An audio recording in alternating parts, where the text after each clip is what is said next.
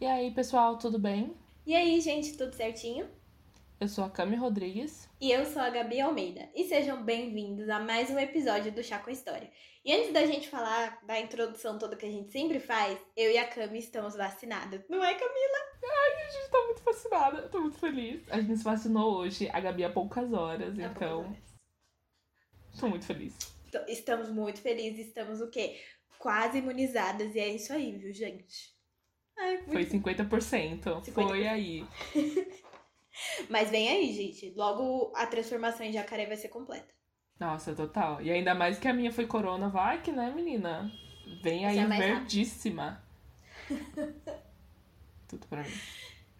Mas enfim, gente, voltando aqui ao ao assunto, né? Vocês devem estar se perguntando: o que, que vocês vão falar hoje? A gente vai falar sobre um tema que a gente ama muito, que é saúde pública. Mas, mais precisamente, vamos falar de um papa que promoveu o lockdown em Roma, muito antes dessa palavra existir. E ele fez isso para conseguir conter a transmissão da peste bubônica. Essa epidemia é uma das mais famosas da história, chegando a matar cerca de um terço da população europeia durante o século XIV. Quer saber mais sobre essa infecção e as atitudes do papa para contê-las? Então, pega sua xícara de chá e vem aprender a história com a gente. Solta o beat, Papa Alexandre VII.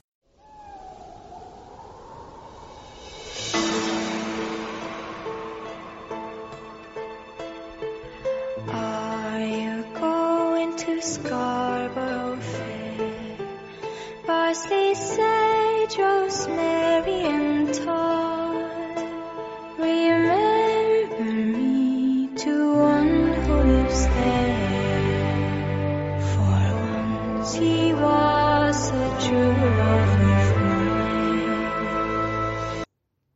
Sempre, antes de começarmos o episódio, é importante reforçar que todas as fontes estão na descrição, né? E também na thread do Twitter. Então, siga a gente nas nossas redes sociais, arroba História, tanto para Twitter, Instagram e TikTok. Avisos dados, bora começar? Bora.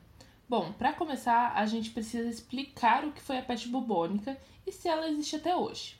A peste bubônica é uma das três doenças causadas pela bactéria Yersinia pestis. O microorganismo é transmitido principalmente por pulgas que atingem animais de pequenos portes, como ratazanas, enfim, esses ro- roedores nojentos, né? Em humanos, quando ele é exposto a esses animais, são dois minutos para ser contaminados. E aí vocês perguntam qual que é os sintomas. Então, na listinha temos febre, calafrios, fraqueza, dificuldade para respirar, além da formação de nódulos no corpo, que são chamados de bubões. São tipo bolhas, sabe? Eu vou deixar a foto aqui na descrição. Se vocês tiverem dificuldades para ver esse tipo de conteúdo, alguma coisa do tipo, eu indico não ver, tá bom? Porque é- dá um pouquinho de agonia. Mas basicamente, sabe quando a gente Sei lá, só pra dar um exemplo mesmo, quando faz bolha no pé, não fica uma bolhazinha pequenininha? Mas aí, é, nessa versão, ela é tipo uma bolha muito maior. É tipo bolha de queimadura, né? Uhum. É uma bolha, ela fica bem inchada, assim. enfim. Sim. Se você tem agonia que nem eu, não veja. Aconselho. Bom, para diagnosticar a doença, o médico olhava para esses bubões, né? E ou sinais que os pacientes foi mordido por uma pulga. Exames de sangue ajudam na hora de dar o diagnóstico e o tratamento é feito com antibióticos. Mas isso varia conforme a gravidade do caso. Tá, mas quando a doença surgiu? Ela ater- aterrorizou a Europa entre 1346 e 1353, famosa Idade Média. A infecção chegou a dizimar um terço da população europeia e o vírus só continuou a circular por falta do famoso saneamento básico e também da falta de higiene. Lembra quando a gente fez o nosso primeiro episódio, que é a cultura do banho, que a gente explicou que muita gente naquela época, né, a igreja meio que proibiu o ba- o banho, falando que era tipo cultuação do corpo e tudo mais, como se fosse um pecado. Então as pessoas pararam de tomar banho na época. E não tinha saneamento básico. A gente falou também que, tipo, as pessoas jogavam os dejetos delas na rua, era tudo a céu aberto, sabe? Não tinha nada bonitinho como existe hoje em dia. Um comentário sobre essa parte da, do corpo, né, que a gente falou. É, também falava, os, alguns médicos aconselhavam a não tomar banho, porque falava que a, a sujeira ajudava a proteger a pele. E sabe um famoso que voltou com esse assunto? O Jake é, Gyllenhaal. Eu fiquei passada. Ai, gente. É, na verdade, tá sendo pauta nessa semana famosos que não tomam banho ou não fazem, tipo, higiene básica, sabe? E o Jake Gyllenhaal falou, ah, sim, eu não, não, não, não, não tomo banho. Não, Ele fala que a gente se autolimpa, sabe? não, mas ele usou isso como se fosse um argumento. Eu fiquei muito passada. Tipo, colega, você ser sujo. Tipo, você não ter. Sabe? Querer tomar um banhozinho. Não, Não, você eu não pode usar a ciência a seu favor nesse caso. Você. Ai, eu fiquei muito passada. Tanta gente aí, tipo, não tem acesso mesmo. E aí é- são outros 500 quando você não Uhum. tem acesso e quando você não quer lavar tuas partes. Fiquei passada com isso. Pleno século. gente, se alguém. Oi? 21, É, século XXI, pandemia, que aí a gente sabe que a gente tem que redobrar nossa higiene. E o cara me solta Uhum. essa, porque passada. Os filhos da, da Mila Kunis. É Mila mesmo, né? Mila Kunis e o É, Ashton. Kutcher. Que ele falou que só dá banho quando vê a sujeira. Fiquei passada. Gente, a minha mãe me empurrava pro banheiro com chinelo ainda, às vezes, quando eu não queria tomar banho. Né? É sobre isso? Gente. É assim que a gente é criado. Exatamente. Ah, aquela, aquela sensaçãozinha de tomar um banho. Nossa, Uhum. passada demais. É, gente, toda essa história começou com a Mila Kunis e o Ashton Kutcher falando sobre isso, né? E depois veio a, acho que a protagonista que fazia The Good Place É a. também. É alguma coisa Bell. Eu não consigo lembrar o nome- primeiro nome dela. Kristen Bell? Acho que é Kristen Bell. Deve ser isso. Ah, eu, eu também não lembrava o nome dela, só, só tava vendo o rosto. Mas enfim, ela falou que o marido, ela e o marido dela falaram também que não costumam tomar banho e depois veio o Jake Gyllenhaal. E aí eu fiquei, hum, É, colega. ai meu Deus, tinha crush nele. Mano, eu- vi um vídeo que tava ele e o Tom Holland na, na Comic Con. E aí, Aham. só que assim, tipo, o Tom Holland tava assinando um, um pôster do Homem-Aranha, né, pra um dos apresentadores da Comic Con que tava entrevistando ele. E aí o Jake Gyllenhaal, tipo, aparece. Aí eu falei, gente, imagina o fedor. Não, eu vi um meme muito bom que tem uma cena do, de Homem-Aranha que o vilão, né, que é o Jake, ele desce e sobe uma, uma fumaça verde. E aí todo mundo falando quando o Jake chegava no set. Ai, que podre! É Mas é- sobre isso, gente. Então tomem banho, façam como o Dwayne Johnson, né, o The Rock, e o Jason Momoa, que tomam banho. E o. Chris Evans, que ele falou que ele é uma pessoa Chris muito Evans. limpa, né? Ele gosta muito de tomar banho. Gosto disso, graças a Deus. Mas Aham. vamos voltar aqui ao assunto. Uma coisa é, mesmo depois do fim da fase aguda, né, do século XIV, existiram mais alguns casos isolados de infecção ao longo da história, marcados até a Idade Moderna, no século XVIII. E teve um outro episódio que a gente falou da peste bubônica, que foi da revolta da vacina, quando o Rio de Janeiro teve um surto da doença em 1900, que só foi controlada a- com a vacina anos depois. No total, 295 pessoas foram mortas pelo vírus. Sobre esses episódios que a gente tá citando, eu deixo na descrição também, caso você não tenha escutado ou você queira escutar de novo, tá? Mas uma coisa vale ressaltar também é que a peste bubônica hoje em dia ela é rara, mas em áreas rurais animais podem ser infectados com essa doença.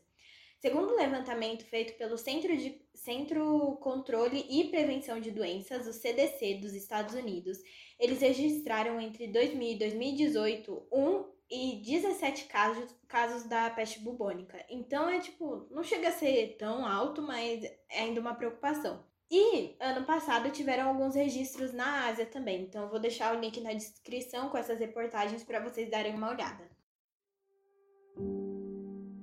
Essas são as histórias falsas criadas por um marido ciumento. Nunca mais eu e meu séquito conseguimos nos encontrar no início do alto verão, no monte, no vale, na floresta ou no prado. Nem mesmo junto à fonte reple- repleta de pedrinhas, ou próximo ao córrego, cheio de junco, ou então nas praias do mar, a dançar, em rodopios, para o vento subilante. Suas brigas escandalosas, Oberon, perturbaram nossa diversão. O vento tocava fole, nos convidando para a dança, mas tudo era em vão. Como vingança, a neblina densa e contagiosa, ao cair sobre a terra, enchia até os pequenos rios, que orgulhosos transbordavam. Por conta disso, o boi puxou o arado, mas em vão. O lavrador perdeu seu trabalho. E o milho, ainda verde, apodreceu ainda jovem, antes mesmo de criar, de criar barba. O curral permanece vazio, no campo encharcado, e os corvos engordam, comendo o rebanho dizimado pela peste.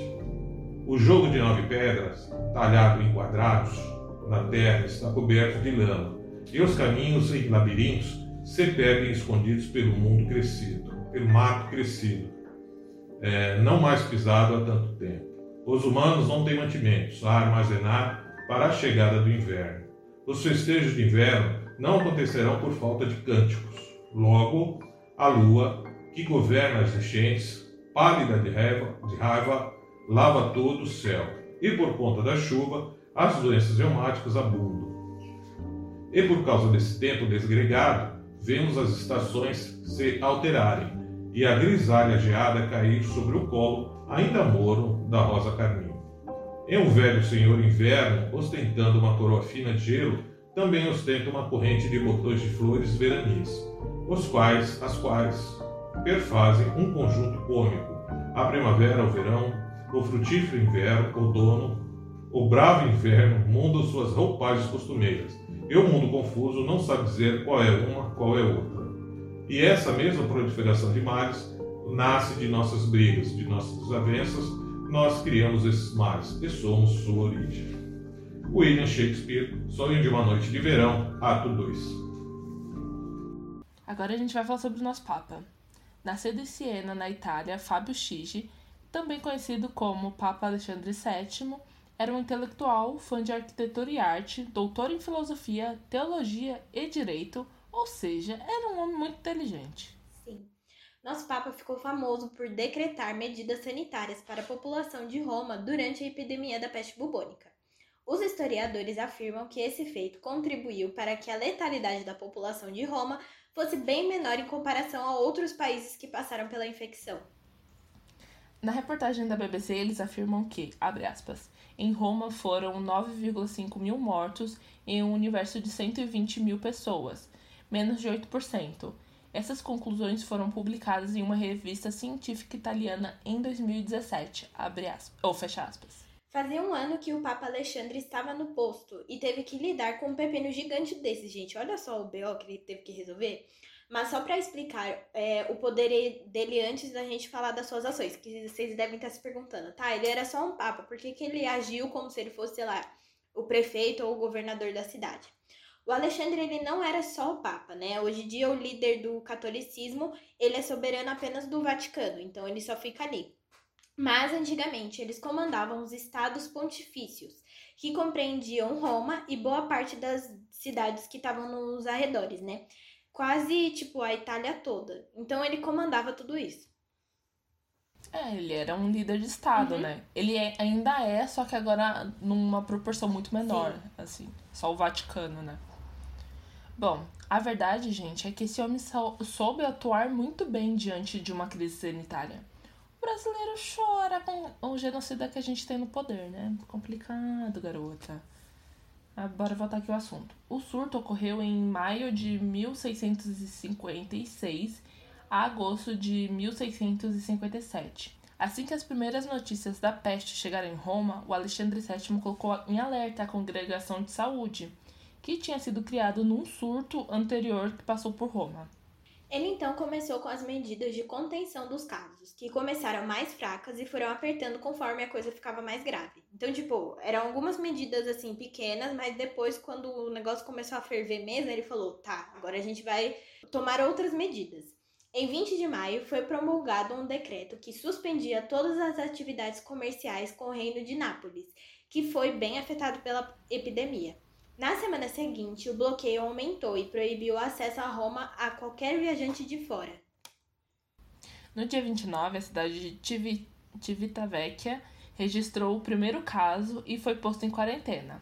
Em um artigo, o historiador Topi ele afirma, aspas, nos dias e meses seguintes, muitas outras localidades do estado papais foram colocadas em isolamento. Depois dessa decisão, né, que foi bem radical, eles fecharam todos os portões que davam acesso a Roma. Apenas oito permaneceram abertos, mas eles eram protegidos 24 horas por soldados supervisionados por um nobre é um cardeal, assim. Botaram todo mundo para trabalhar nesse negócio. E a partir disso, qualquer entrada tinha que ser notificada e justificada. Então não era assim, ah, tô indo lá ver minha família. Não, mas por que você tá indo? Tem certeza que você vai entrar? Exatamente. Bom, depois disso, o Alexandre começou a obrigar que todo o paróquio e seus ajudantes né, visitassem a cada três dias todas as casas com circuncisões para identificar o, é, o registro dos doentes, né? Era assim que eles conseguiam rastrear o vírus. Então não era que nem tem hoje em dia que a gente faz o teste e aí sai lá e eles põem no registro. Tinha que ir em casa em casa procurar. Também não tinha teste, né? Você tinha que olhar a pele da pessoa e tudo mais. Depois disso, vem a notícia de mais uma morte. Um pescador que estava hospedado na região de Trastavere. Toda a família foi infectada e algumas pessoas morreram. Diante dessa situação, a primeira ideia que eles tiveram foi de isolar a região. Na noite do dia 22 para o dia 23 de junho, sob a ordem de três cardeais, trabalhadores ergueram um muro de contenção após mais ou menos oito horas de trabalho. Railson Araújo, membro do Núcleo de Diálogo Católico Pentecostal e estudante de teologia da PUC, afirma para a BBC Brasil que, abre aspas, o Papa era também a autoridade civil. Conforme a, doen a doença começou a se espalhar, ele passou a implementar medidas de isolamento. Depois que proibiu o comércio de, com Nápoles, passou a decretar outros meios de distanciamento social. Foi, foi proibindo encontros, procissões, todo o devocional mais popular, né? Então, fecha aspas. Então, você não tinha mais movimentação de grandes massas, né? Foi falando, ó, não pode mais se reunir para isso, não pode mais falar com fulaninho, vamos ficar dentro de casa. É o que a gente passou durante todo esse tempo, né? Mas o dele pelo menos foi mais organizado. O negócio caminhou até o endurecimento das regras se tornar no que hoje chamamos de lockdown. Conforme o tempo foi passando, o Papa foi proibindo mais coisas, como a proibição de congregações das igrejas, todas as visitas diplomáticas, encontros religiosos e reuniões públicas. As estradas elas eram vigiadas e todo tipo de aglomeração foi suspensa. Um trecho legal da reportagem da BBC é esse aqui que ilustra bem, né? Abre aspas. Foram banidas várias atividades econômicas e sociais, Festas e cerimônias públicas, civis e religiosas foram canceladas. Fecha aspas. Disse o seminarista Gustavo Catania, que é um filósofo do, pelo Mosteiro de São Bento de São Paulo. E ele continua, né? Abre aspas. Mercados foram suspensos e algumas pessoas que moravam na rua foram retiradas é, porque podiam causar ser causas de contágio. A travessia noturna pelo Rio Tibre também foi proibida, fecha aspas. Lembrando, essa reportagem está na descrição, tá? Ela foi a nossa fonte, assim, base para esse episódio. E lá vocês podem ler e ter, tirar mais dúvidas, assim. Famosas fãs da BBC Brasil, é sobre isso. Nossa, a gente é muito cadelinha da BBC. Contrata a gente. Brincadeiras à parte. Basicamente, pelo menos uma pessoa de cada família estava infectada pelo vírus. Todas as pessoas tinham alguém contaminado em casa e, tipo, era completamente proibido de sair o Alexandre resolveu dividir os médicos e padres em dois grupos. Um grupo era responsável por tratar os doentes e o outro grupo era para tratar os infectados. O Gustavo, ele conta, ele conta também sobre isso, né? Abre aspas. Houve a previsão de ajuda financeira às famílias que não podiam sair de casa e algumas pessoas recebiam comida pela janela, fecha aspas. Isso é uma ação foda. É assim que se faz. Uhum. É sobre isso, tá vendo? É assim que se faz. Olha, gente. Palmas para Alexandre. Maravilhoso. Pois é. Bom, gente, nos meses de outubro e novembro, quando a doença estava no seu pico, foi declarado pena de morte para quem des descumprisse os termos do lockdown. Olha só, para vocês verem. Alexandre é um pouco radical, mas assim, as pessoas funcionam no medo nesses casos, né? Exatamente. É tipo a China, né? Países autoritários foram assim, né? Por isso que resolveu rápido até. Voltou, mas no começo foi bem rápido. Uhum a coisa foi muito parecida com o que a gente vive hoje, né? Então as pessoas elas não queriam aceitar que a doença era muito grave e muito menos que a gente tinha que tomar algumas medidas para freá-la. Segundo Medicele Medeiros, é uma pesquisadora de história do catolicismo da Pontifícia Universidade Gregoriana de Roma, o Papa ele não tinha apoio. Aspas. Até seus co- colaboradores mais próximos o aconselhavam a não fazê-lo. Temiam que, a partir do momento em que ele levasse a público a gravidade da situação, por meio de decreto e divulgação, a economia passasse a, se, a sentir os efeitos dessa, desse tipo de postura. No entanto, ele, né, o Papa, foi firme e seguiu com a sua política sanitária, fecha aspas. Então ele, tipo, não cedeu, porque ele sabia que era a coisa certa a se fazer. E outra, é, a economia ia ter impacto como todo. Tipo assim, o mundo todo teve impacto agora, né? Que a gente tá passando pela Covid e tudo mais.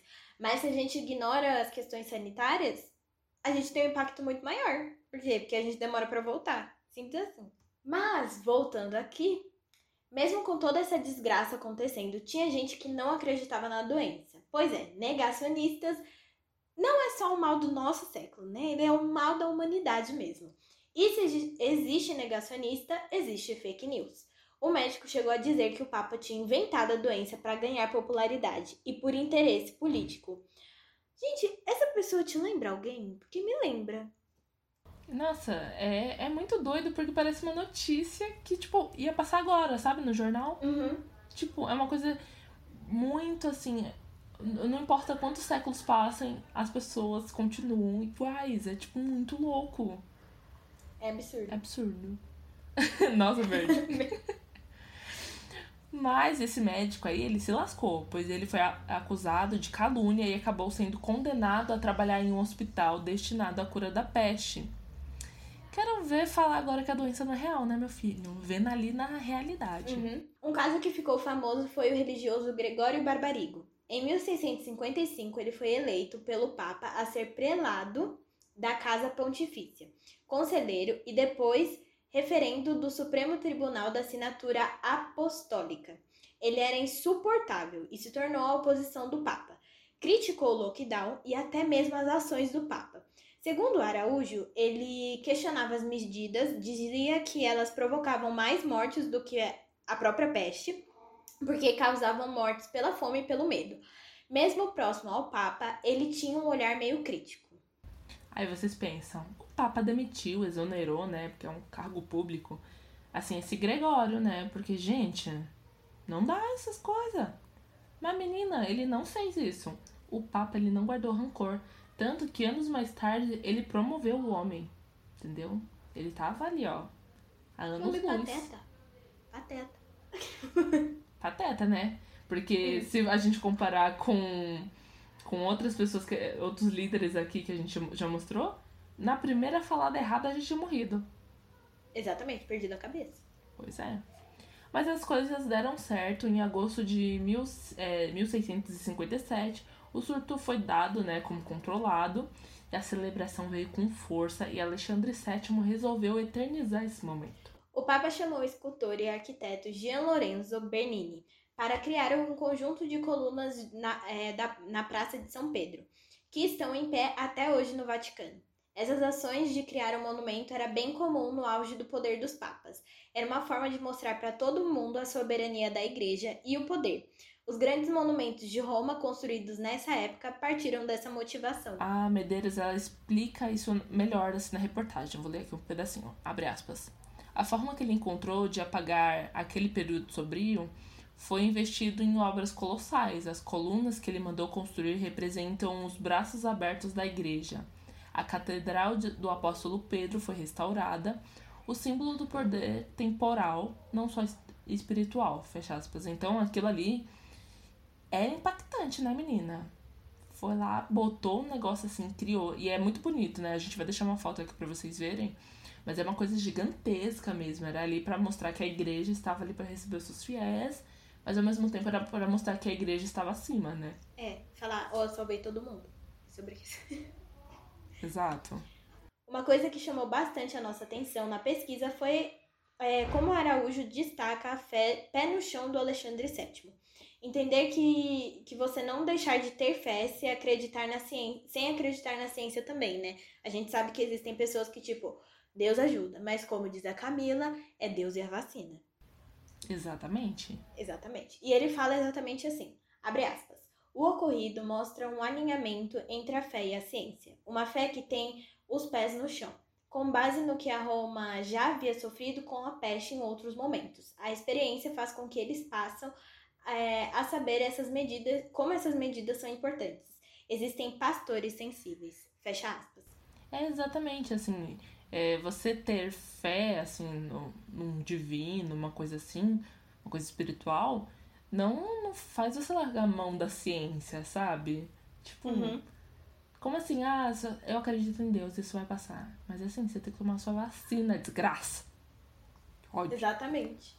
Enfim, isso aquece meu coração. E o que aquece ainda mais meu coração é que outros casos de medidas re- restritivas aconteceram, né? Era bem semelhante ao lockdown, né? Promovido por outros líderes religiosos. Em Milão, né? Milão sofreu bastante com a peste, então o cardeal arcebispo Carlo Borromo, não sei se eu pronunciei certo, ele estabeleceu medidas para a região.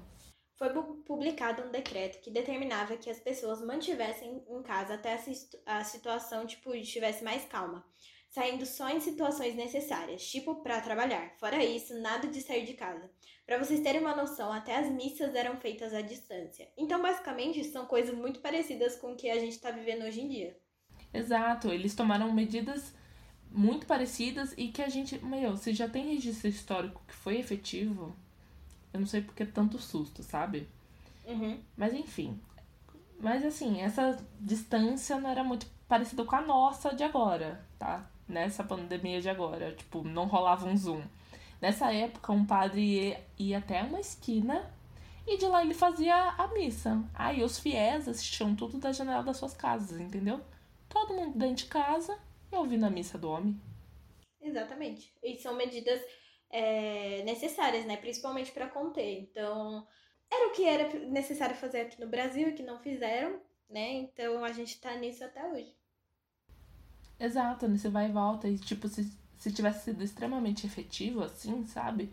Não, não que não tenha matado um terço da população da Europa, Aham. mas é uma coisa que, assim, se você consegue proteger uma vida, já é alguma coisa. Sim.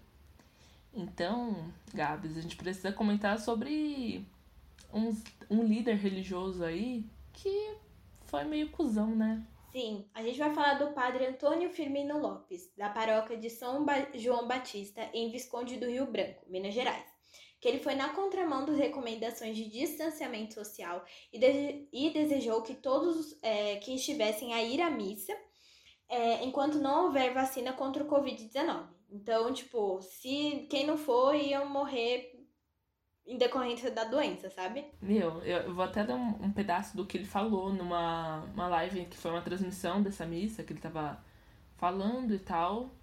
E abre aspas. Aí a gente vai vendo quem realmente ama a Eucaristia. Porque tem alguns católicos, engraçado, que tem saúde, tem tudo e dizem: eu, vou, eu só vou na igreja quando tiver vacina. Tomara que não apareça vacina para essas pessoas. Ou que morram antes da vacina chegar, não é? Fecha aspas. Ele disse isso numa transmissão. Entendeu? Tipo, que nível de pessoa é essa? Nossa, mano, sério, é, é absurdo. Eu acho que existem. Ai, meu Deus, existem padres e padres, né? Que nem a, a minha mãe é, tipo, super, hiper, mega católica e tudo mais. E ela sempre escuta a missa de domingo e também todo dia, assim, de manhã tem. O pessoal, pelo menos da igreja do Padre Marcelo, pediu pra imprimir as fotos das pessoas. Então ele, ele falou assim: ó, manda pra gente foto de vocês que a gente vai colar na cadeira e vai ser como se vocês estivessem aqui. Eles fizeram isso por muito tempo. Agora que eles estão voltando aos poucos receber gente, mas assim, muito pouco, sabe? A maioria das vezes as igrejas são completamente vazias e eles mesmos falavam: fique em casa, se protejam, vai vir a vacina. Exato. E não era uma coisa extremamente necessária se você tem outros recursos pra levar a sua palavra de fé ou tal. Eu acho que pode ser até um acalento nesses momentos, sabe? Não que seja muito Uhum. religiosa, apesar das minhas falas religiosas às vezes, né? Tipo, misericórdia, ai meu Deus, que não sei o quê. É, é, é um, acalento, assim, é tipo ouvir uma palavra de esperança e, e o, o, né, o seu líder religioso, né, um padre que era pra ser uma pessoa de bom coração e tal, soltando essa, desejando a morte dessas pessoas porque elas estavam se cuidando, é muito maluco. Sim. E aí faz a cabeça de outras pessoas que acham que, tipo, essas pessoas que estão em casa se cuidando estão erradas. E ela tá certa por estar na rua fazendo o que ela bem entende, sabe? É Exatamente. Ai, gente, Deus me livre. Não escutem padres desse tipo, entendeu? Escutem outros Exato. padres. Exatamente. É aquele tipo de padre que, que exclui as pessoas. É bem seletiva essa, essa seleção de Deus, esse amar ao próximo, sabe? Uhum. E vale ressaltar uma coisa também, que não só padres, né? É uma coisa que a gente até comentou, que as redes sociais servem muito agora pra gente saber quem que é o influenciador que a gente deve seguir agora, sabe? Porque muitos influenciadores a gente viu aí, tipo, quebrando quarentena. Isso no ano passado ainda, tipo, esse ano também. Mas ano passado que o negócio era mais rigoroso, tinha gente indo pra festa, tipo, todos os dias, sabe? E aí você fica, meu Deus, será que eu tô errado? Exato. Ano passado teve um- alguns momentos que eu falei assim, cara, será que eu. O que, que tá rolando, assim? Será que eu tô. Eu sou, eu sou a única pessoa de quarentena, porque vejo várias pessoas saindo, tipo, é, foi realmente complicado, mas assim, a gente sabe que a gente fez certo. Mas eu deixei de seguir Sim. muita gente, muito influenciador que eu seguia, tipo, há anos, assim, eu gostava muito do, Uhum. do produto final que eles entregavam, e eu ficava tipo, mano, essa pessoa que eu curtia tudo, comentava os rolês e tal, ele tá indo numa festa, tá viajando, tá não sei aonde, tipo, não é assim. Exatamente, a gente viu vários casos como o da Gabriela Pugliese, né? Mas é aquele negócio também que eu tinha visto, acho que eu vi o pessoal no Twitter comentando, que aí é quando você começa a saber quem são as pessoas certas que você deve seguir. E eu percebi isso, porque a maioria das, por exemplo, a maioria das influenciadoras que eu sigo, a Cami segue também, porque a gente tem um gosto parecido. Então, a maioria delas estava tipo em casa, reforçando. Pra vocês imaginarem, a Bel Rodrigues, eu não vi ela saindo de casa uma vez. Eu acho que ela saiu de casa só pra tomar vacina, tipo o Atila. É sobre isso, entendeu? Cara, exato. Eu acho que a Débora Ladin, que é uma pessoa que a gente gosta bastante de Uhum. seguir, a Gabi Oliveira, mano, eu não vi elas saírem de casa, sabe? E se saía. Mano, eu só vi a Débora Ladin, tipo, meses, eu acho que esse ano, e na casa Só dos pais isso. dela. Que era o máximo que ela fazia. Exato. E você sabia que ela realmente não tava saindo porque, assim, pelos horários dos stories, sabe? Era sempre umas coisas assim, ela tomando todos os cuidados possíveis. E, e era o certo. Então, é, saber quem você segue, né? É muito Sim, importante. sigam pessoas que, tipo, defendam coisas que vocês acreditam, né? Ah, mas essa pessoa tem um conteúdo muito adulto. Ah, mas pelo menos segue o que você acredita, né? Não adianta você seguir uma pessoa, sei lá, fútil, nada a ver com a sua personalidade e faz coisas que você considera errado, talvez. Aí não é tão legal, né? Isso é porque vai te deixar frustrado, sabe? Você tá fazendo certo, aí a pessoa tá fazendo errado, e várias pessoas estão concordando com ele fazendo errado, e você vai se sentir Uhum. frustrado e falar, será que eu estou errado? E na verdade não, são as outras Exato. pessoas. Bom, gente, depois dessas críticas aqui, né, que a gente trouxe, é, eu espero que vocês tenham gostado do episódio. A gente tá aqui falando sobre saúde pública, é um tema muito legal de se falar. História é falar sobre saúde pública, história é falar sobre várias coisas, mas falar sobre saúde é uma coisa muito importante. Então, fala pra gente o que vocês gostaram do episódio, é, se acharam um tema interessante, se vocês sabiam disso, que já tinha sido feito o lockdown anos, mais, anos atrás, né, quando teve surto da peste bubônica. E Cami, onde eles podem comentar? Nas nossas redes sociais, menina. Twitter, Instagram, TikTok. E é tudo o mesmo arroba, né? Arroba Chassa História. Ou se quiser dar uma sugestão maior, assim, que vocês querem dar uma complementada, pode mandar pra gente no e-mail, que é, chassa- é chassahistoria.gmail.com. A gente se vê na semana que vem com mais um episódio quentinho, cheio de curiosidades pra vocês. Então, até mais. Tomem vacina, se cuidem, porque tá acabando, gente. A gente vai sair dessa. Isso, um beijo, lavem as mãos. Entendeu? Não escolher uma vacina, vai dar tudo certo. Isso. Não escolheu vacina, senão Vai todo mundo apanhar. É isso. Exato. Um beijo. She was a true love of mine.